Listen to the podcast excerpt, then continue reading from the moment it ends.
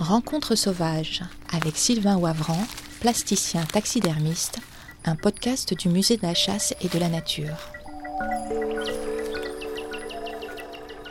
Il y a un animal qui me porte, qui m'habite aujourd'hui depuis quelques années, c'est le renard, que je rencontre euh, assez fréquemment euh, grâce à mon travail. Je me rappelle d'une soirée à Londres sur les bords de la Tamise et euh, vient à moi un, jeune renard, je pense qu'il avait 4 ou 5 mois. Et je passe près d'un quart d'heure à, côté de lui, euh, au bord de la Tamise, à boire mon eau, comme un compagnon de route. Euh. C'est un animal assez curieux, j'ai trouvé euh, pas peureux, qui va venir fouiner autour de nous. On a la chance de pouvoir les rencontrer de jour comme de nuit. évidemment, le réflexe, en tout cas pour ma part, c'est d'essayer de, l'apprivoiser un petit peu, ce qui pourrait faire écho au renard du Petit Prince. C'est un animal extrêmement attrayant par sa couleur, feu, cette fourrure euh, flamboyante, rousse, rouge, orangée, charbonneuse parfois selon les, races de renards. J'ai toujours eu un lien, euh, une affinité euh, esthétique et puis aussi en termes de caractère. C'est quand même un animal qui est assez autonome, qui vit sa vie et qui essaye de rentrer en, rencontre finalement avec le monde des humains, mais qui n'est est pas tout à fait accepté. C'est un animal qui est mal vu. On, parle toujours des potentielles maladies qu'ils peuvent véhiculer, alors que par exemple, on, sait que la rage a été éradiquée en 2001 au niveau de cette espèce. C'est un animal qui est libre et qui me porte, parce que finalement j'ai fini par me le faire tatouer sur le corps. Une tête de renard euh, sur le torse. Viennent se greffer année après année d'autres éléments, des végétaux, des animaux, c'est comme des emblèmes, des petites amulettes. Peut-être un rapport au chamanisme aussi, le fait de. Dans les traditions chamaniques, on dit souvent que prendre la peau de l'autre, euh, c'est revêtir sa force et ses attributs. Euh, là, effectivement, je ne prends pas la peau de l'animal, mais simplement de, le faire figurer par un, dessin, une illustration sur son corps. C'est aussi euh, essayer d'avoir à la fois de la vigilance pour le monde sauvage, essayer de s'attribuer euh, ses qualités, ou en tout cas sa personnalité. Voilà, c'est comme une, maxime ou, simplement euh, retraverser ce qui est important pour nous. Et si ça passe par le, prisme de l'animal sauvage, tant mieux, parce que c'est des symboles extrêmement forts. Euh, donc je crois que c'est un peu mon animal totem. J'ai fait beaucoup de créations à partir de cet animal. Je me rappelle également, euh, tout est assez connecté à la, création quand je parle d'animalité. J'ai fait un rêve, un rêve assez fondateur. Je marchais en pyjama sur une colline verdoyante mais teintée par euh, la pleine lune, par le ciel nocturne et un arbre mort au loin qui projetait des ombres. Et cette colline, en fait, elle était entièrement recouverte de renards endormis des mâles, des femelles, des petits, une cinquantaine, une soixantaine. Et je me rappelle voir mes pieds et essayer de marcher au-dessus des renards pour ne pas les réveiller, pour ne pas euh, me faire attaquer. Je pouvais me faire dévorer s'il y en avait un qui se réveillait, il allait réveiller toute la meute finalement. Et je me rappelle, voilà, traverser cette colline et arriver au bout sans avoir réveillé les renards. En me réveillant assez rapidement, je me suis dit, waouh, quelle image, quelle force. Euh, à la fois symbolique, euh, cette présence, euh, non pas d'un animal, mais de toute une tribu.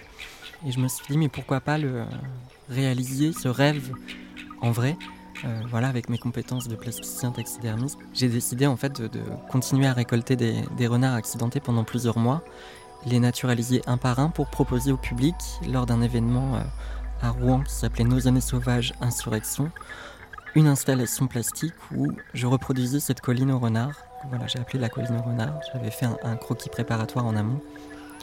Et j'ai commandé du gazon naturel. J'ai créé un arbre mort. Euh, avec un projecteur de théâtre, j'ai réussi à recréer l'ambiance de la pleine lune dans cette pièce, dans cette salle d'exposition. Et j'ai disposé tous ces renards autour de moi. J'étais en pyjama, euh, dans le gazon avec eux. Et euh, finalement, j'ai proposé au public de traverser mon rêve, de venir dans cette salle et ils étaient obligés de passer au-dessus des renards pour pouvoir accéder à une autre partie de l'exposition. Et Et c'était très intéressant de, voir en temps réel les, réactions. Il y a eu des cris, il y a eu, des, gens qui ont eu les larmes aux yeux, il y a eu de la fascination, de la répulsion. Et c'est exactement ce que j'avais ressenti dans mon rêve. Et c'était un moyen de recréer de l'intérêt à la fois pour cet animal, mais aussi pour notre rapport à l'animalité, à l'animal sauvage. Ces renards sont-ils morts ou naturalisés? Est-ce que la taxidermie va être le seul moyen dans quelques années de peut-être de, voir l'animal sauvage euh, de manière euh, concrète et avec une grande proximité C'est un moyen euh, pour moi de, à la fois de me reconnecter à la nature et permettre aussi à mon entourage amical ou, professionnel de pouvoir toucher du doigt un, endroit de, rencontre qu'on a mis complètement de côté. J'essaie toujours de, prendre un temps, en tout cas pour les regarder, apprendre à les respecter un peu plus et essayer de les préserver en fait par ma pratique. Alors qu'est-ce que le renard vous apporte? Le renard m'apporte ce que je considère comme la plus grande qualité, c'est la curiosité. Également le fait de pouvoir euh, passer d'un monde à l'autre, le monde sauvage et le monde des humains, avec cet intérêt pour tout ce qui se cache euh, dans le coin des ruelles. C'est vrai que j'ai tendance à, fouiner un peu comme le renard, à être curieux, à, prendre soin de la fois de ma famille et de mes amis, euh, comme le fait le, renard aussi à l'état sauvage. Le renard, pour moi, est mon double sauvage. Je le cultive, évidemment, je l'entretiens et, il est omniprésent dans, mon quotidien à la fois euh, dans mon travail et aussi euh, dans mes rencontres dans l'espace naturel. Voilà, c'est des petits symboles qui me permettent de l'emporter avec moi un peu tous les jours. Donc le renard vous inspire dans, cette pratique de taxidermie que vous exercez, dans cette pratique plastique aussi. Est-ce que c'est en utilisant son corps, sa fourrure Est-ce que c'est aussi dans sa manière d'être? J'emploie le, le renard parfois dans son intégralité, euh, le corps en entier, évidemment avec le processus de taxidermie qui consiste à, enlever la peau de l'animal, à la traiter, puis à la remettre sur un mannequin. J'aborde les questions de volume. Donc parfois je tente de reproduire le réel, d'essayer de lui redonner euh, sa musculature, ses pattes, euh, sa densité, son regard, une attitude dans certains de mes projets. Et parfois je vais simplement utiliser sa fourrure puisqu'elle est comme tout animal, euh, assez fascinante en termes de couleur, en termes de texture, de densité. J'ai un geste assez simple qui consiste à encadrer certains morceaux de fourrure. Simplement, pour moi, c'est une œuvre d'art à part entière. La nature l'a créée telle qu'elle. C'est d'une richesse folle. On passe, euh, y a sur un renard, il y, a, une palette assez riche qui passe euh, du blanc au beige, au jaune, à différents oranges, aux terres de sienne, parfois au roux, même au rouge et, au noir. Euh, c'est un animal qui est extrêmement harmonieux en termes de, colorimétrie, de forme. Il est à mi-chemin entre le, chat domestique et le loup, ce qui crée aussi une, fascination peut-être euh, à cet endroit-là, euh, au niveau de son caractère.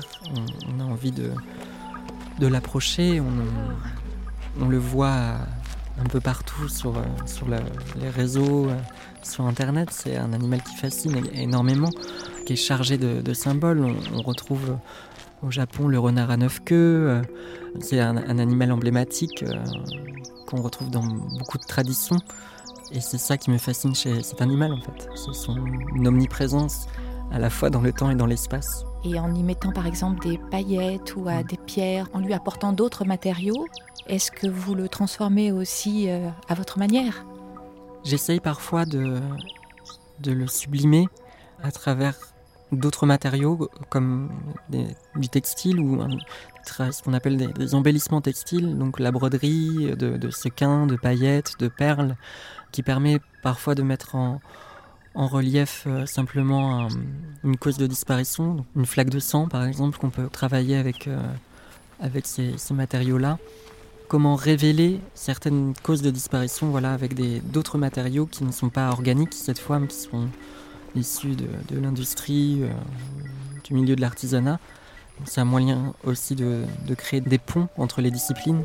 Ce qui m'intéresse beaucoup, c'est de, pouvoir euh, mélanger des techniques artisanales comme la taxidermie avec des techniques euh, liées à, la, mode ou à l'univers du spectacle pouvoir rajouter un projecteur ou du gazon ou de le mélanger avec un autre matériau, je crois que ça crée un dialogue plus profond avec notre époque aussi.